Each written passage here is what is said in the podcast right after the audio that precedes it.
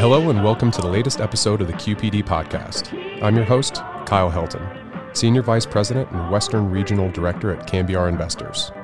On today's show, we shift our focus across the pond and a deeper dive into Europe and the impacts of rising energy costs in the region. To help break down the situation and provide some insight, we have Robbie Steiner, co portfolio manager of the Cambiar Europe Select strategy. Robbie, thanks for being here. Thanks, Kyle. Thanks for having me. To set the stage for our listeners, can you briefly describe what the impacts from the Ukrainian war has on energy supply and prices in the rest of Europe? Yeah, so if we go backwards to pre pandemic, Europe had a gas market that roughly consumes about 550 billion cubic meters annually. And this was comprised of about 35% of supply that came from Europe, but 30 to 40% of the market was coming from Russia via several pipelines the, the Nord Stream 1, the Yamal pipeline system, and then a series of pipelines that go through Ukraine and, and Eastern Europe. And this was the primary and cheapest source of, of gas supply for Europe. And then there was an additional 15 to, to 20% of the market that was coming from LNG. And if we think about this in terms of, of market structure, the, the cost curve for European gas looks like 80% of it was, was flowing from sort of low cost sources, and 20% of the market was coming from high cost LNG that was setting the price that Europeans were paying in the market. So if you could sell gas in Europe cheaper than the LNG price, you were making money. From 2019 to 2021, Russia was slowly reducing the amount of gas that it was sending through its various pipelines. I think they were doing this for few reasons. One was to raise the price and, and improve their margins. Two was to arm twist the Europeans into eventually approving the, the Nord Stream 2 pipeline that was very controversial in the news. And, and the third motive was to reduce the taxes that they had to pay to the Ukrainian government through the, the, the pipelines that, that flowed through, through those territories. And the combination of all of these led the Europeans to buy more and more spot LNG from the open market. That mix went from about 15 to 20 percent and you were seeing LNG prices actually increase even prior to the invasion of, of Ukraine. Then in, in February of 2022, Russia did invade Ukraine, and there was initially a huge spike in gas prices as buyers were, were rushing to secure supply. But given that there was really no physical disruption in gas flows into the spring and the restock season, the prices started to work their way back to normal. However, Europe did come out in support of Ukraine, sending weapons and support, and Russia, in response, started to throttle back the amount of available gas that was being sold to Europe in preparation for, for the winter restock. So, gas flows into Europe began to dissipate into the summer. And then in the fall of 2022, the Nord Stream pipelines were destroyed, and Russian gas flows into Europe started to approach zero. So, given that most of the restock cycle occurs into the summer and the fall, Europe had to pivot very quickly to prepare for the winter. They did this in, in 2022 through a variety of sources. The first was demand response. Demand in 2022 was, was about 10% lower than it otherwise would have been. And local production, the, the other pipelines that they have access to were mostly flat. The, the Norwegians did try to send a little bit more gas redirect some of their oil operations gas into Europe, but it, it's really not enough to move the needle. And Russian gas throughout 2022 was about 15% of supply, given that most of the, the turbulence didn't occur until the second half of the year, which led the Europeans to increase their natural gas purchases via LNG through 10% of the total mix. So, looking forward into 2023, the Europeans have quite a different problem to deal with. They've had 10% of their demand come offline from various conservation measures. Consumers have done heroic job of, of cutting their demand, but aided by the third warmest winter in the last 50 years. And industrial customers have reduced demand by around 20%, meaning just business is not getting done because the available the lack of available natural gas.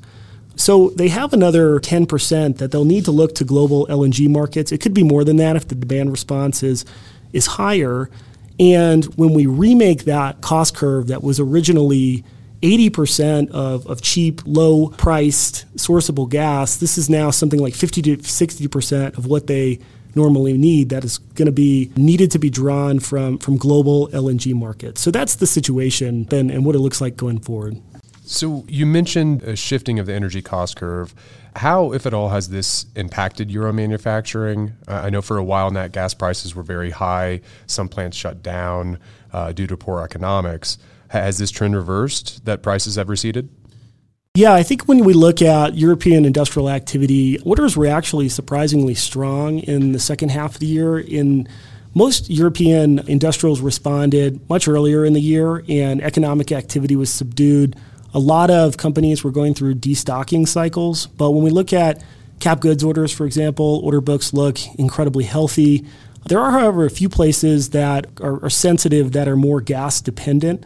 I think ammonia production is a very important one in that it's one of the most gas dependent chemicals and it's entirely necessary for the production of fertilizers, which eventually goes into food production. European ammonia production was, was very uncompetitive, and names like BASF and Yara had to shut down a lot of production. So there were some particularly sensitive touch points.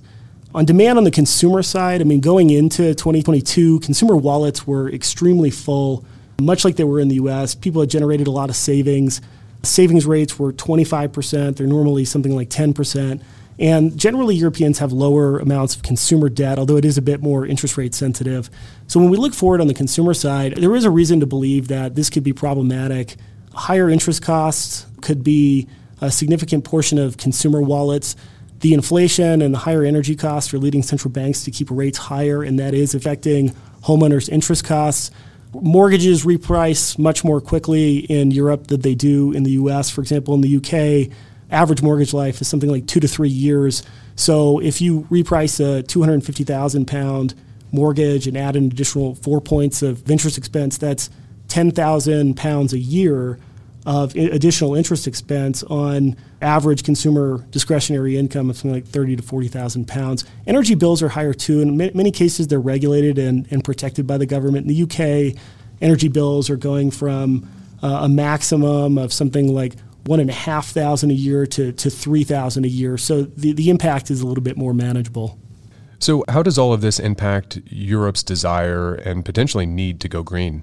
They really haven't flinched from a policy standpoint. Europe has had the longest standing emissions trading scheme and cap and trade through the European ETS. They've only gotten more stringent. They did a, a review under their Fit for 55 plan, I believe as late as December of last year, like kind of in, in the thick of the, the energy crisis. And there's really been no appetite to increase the amount of available carbon credits for European production, despite that the price of these credits has gone up quite a lot as they've had to burn more coal to support power generation with lower gas availability. Europe's never really been a friendly place for drilling for the exploration and production companies. You're not allowed to, to frack there. there there's a field called uh, Groningen in the Netherlands that's a significant producer of natural gas that is being shut down due to earthquake risk. There's, there's really nothing about this crisis that has led people to go back on the desire to move away from, from fossil fuels. As a result of the crisis, they introduced the EU, the, the Repower Plan, which is two to 300 billion euros of, of subsidies for investment in various infrastructures. That includes renewables and distribution and transmission equipment that, that interconnects those, those renewables, as well as uh, you know, providing for pooled purchases of, of natural gas and trying to streamline some of the regulatory issues around permitting. But this, the Repower EU is much more focused on green energy capacity, not, not traditional fossil fuels.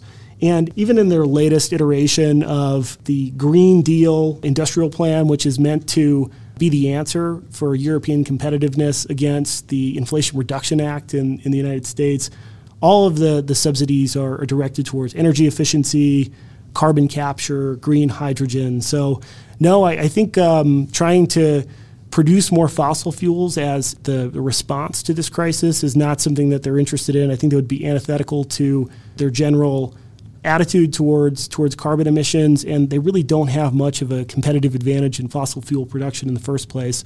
So they've committed to going this route. So with that large investment, mostly in green and renewable technologies, what kind of impact is this going to have on European energy prices? Yeah, I think in the, in the short term, European energy prices are going to move back higher because of the, the cost curve issues and the immediate amount of, of gas that, that needs to be resupplied in this, this restock season.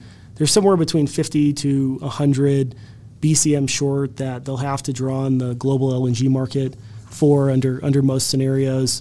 And in order to restart their economy from an industrial standpoint, they're going to really need to increase gas demand.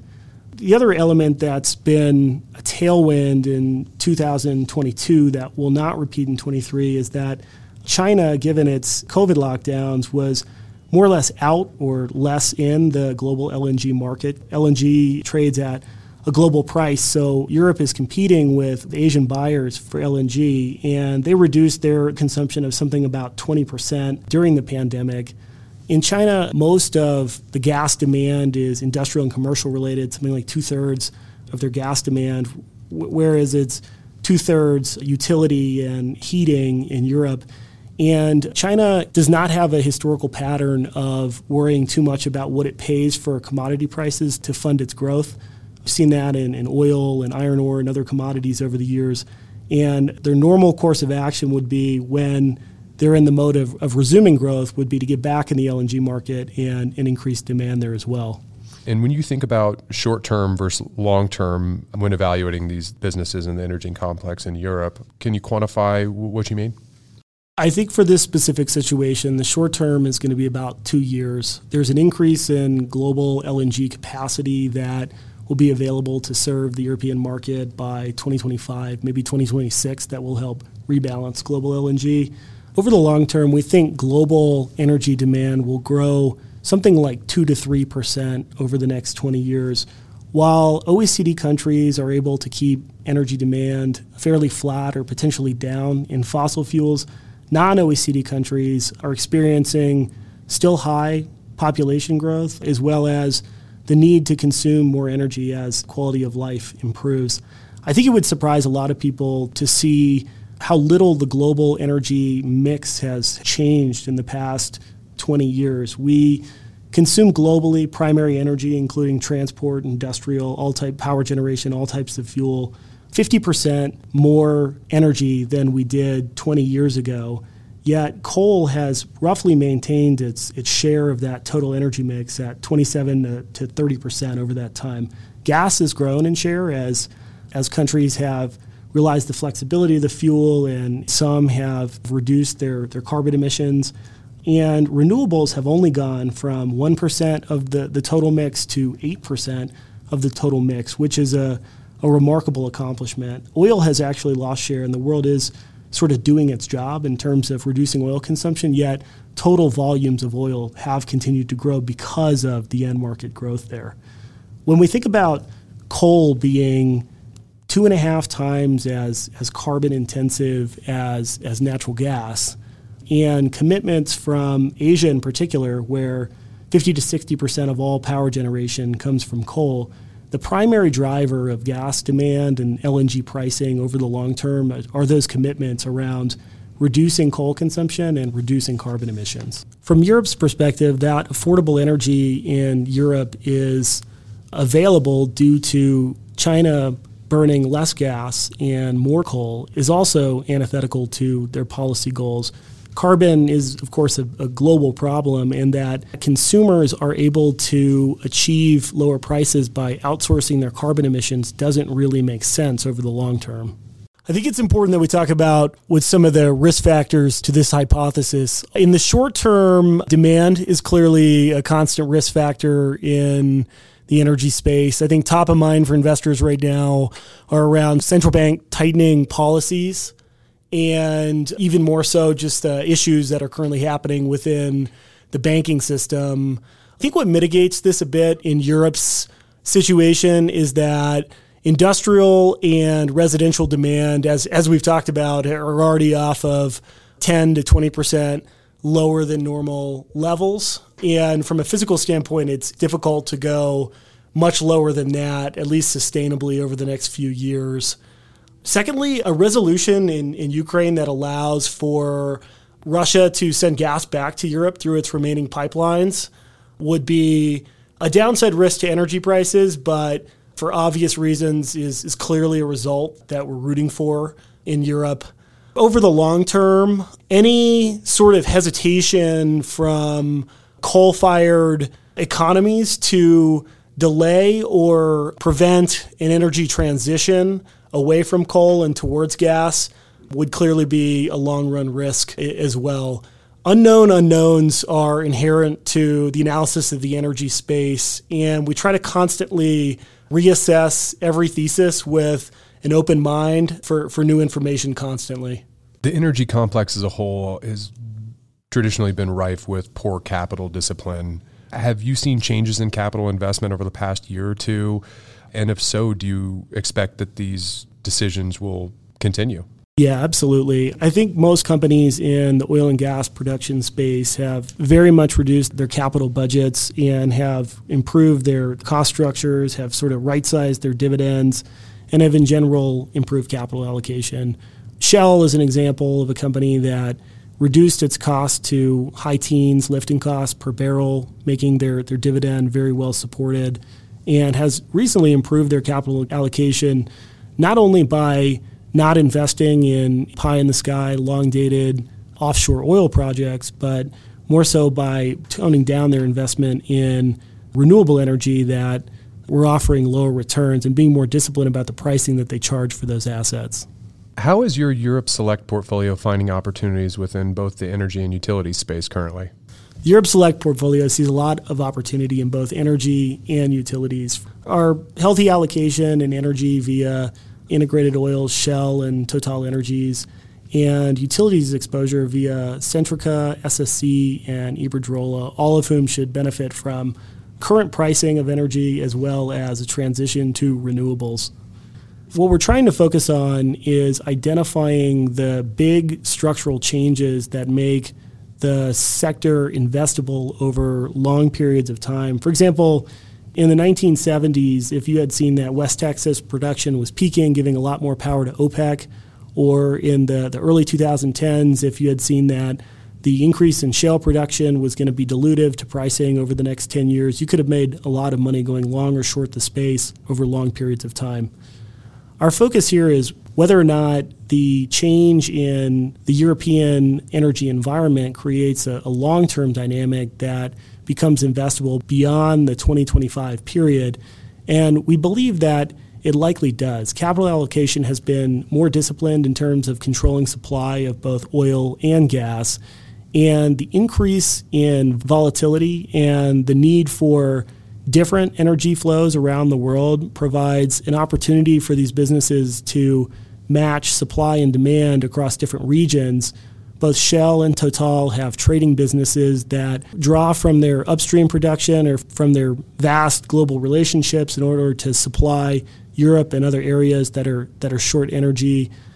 Iberdrola and SSE are two utilities businesses that benefit from European investment in both renewables and transmission and distribution, and we believe have mid to high single digit growth rates into, into the back half of the decade.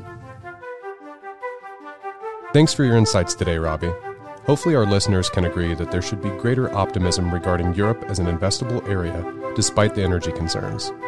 I look forward to having you back soon for a deeper dive into Europe and where you and the team are finding opportunities. Thank you to all of our listeners for tuning in, and please hit the subscribe button to stay updated on our show.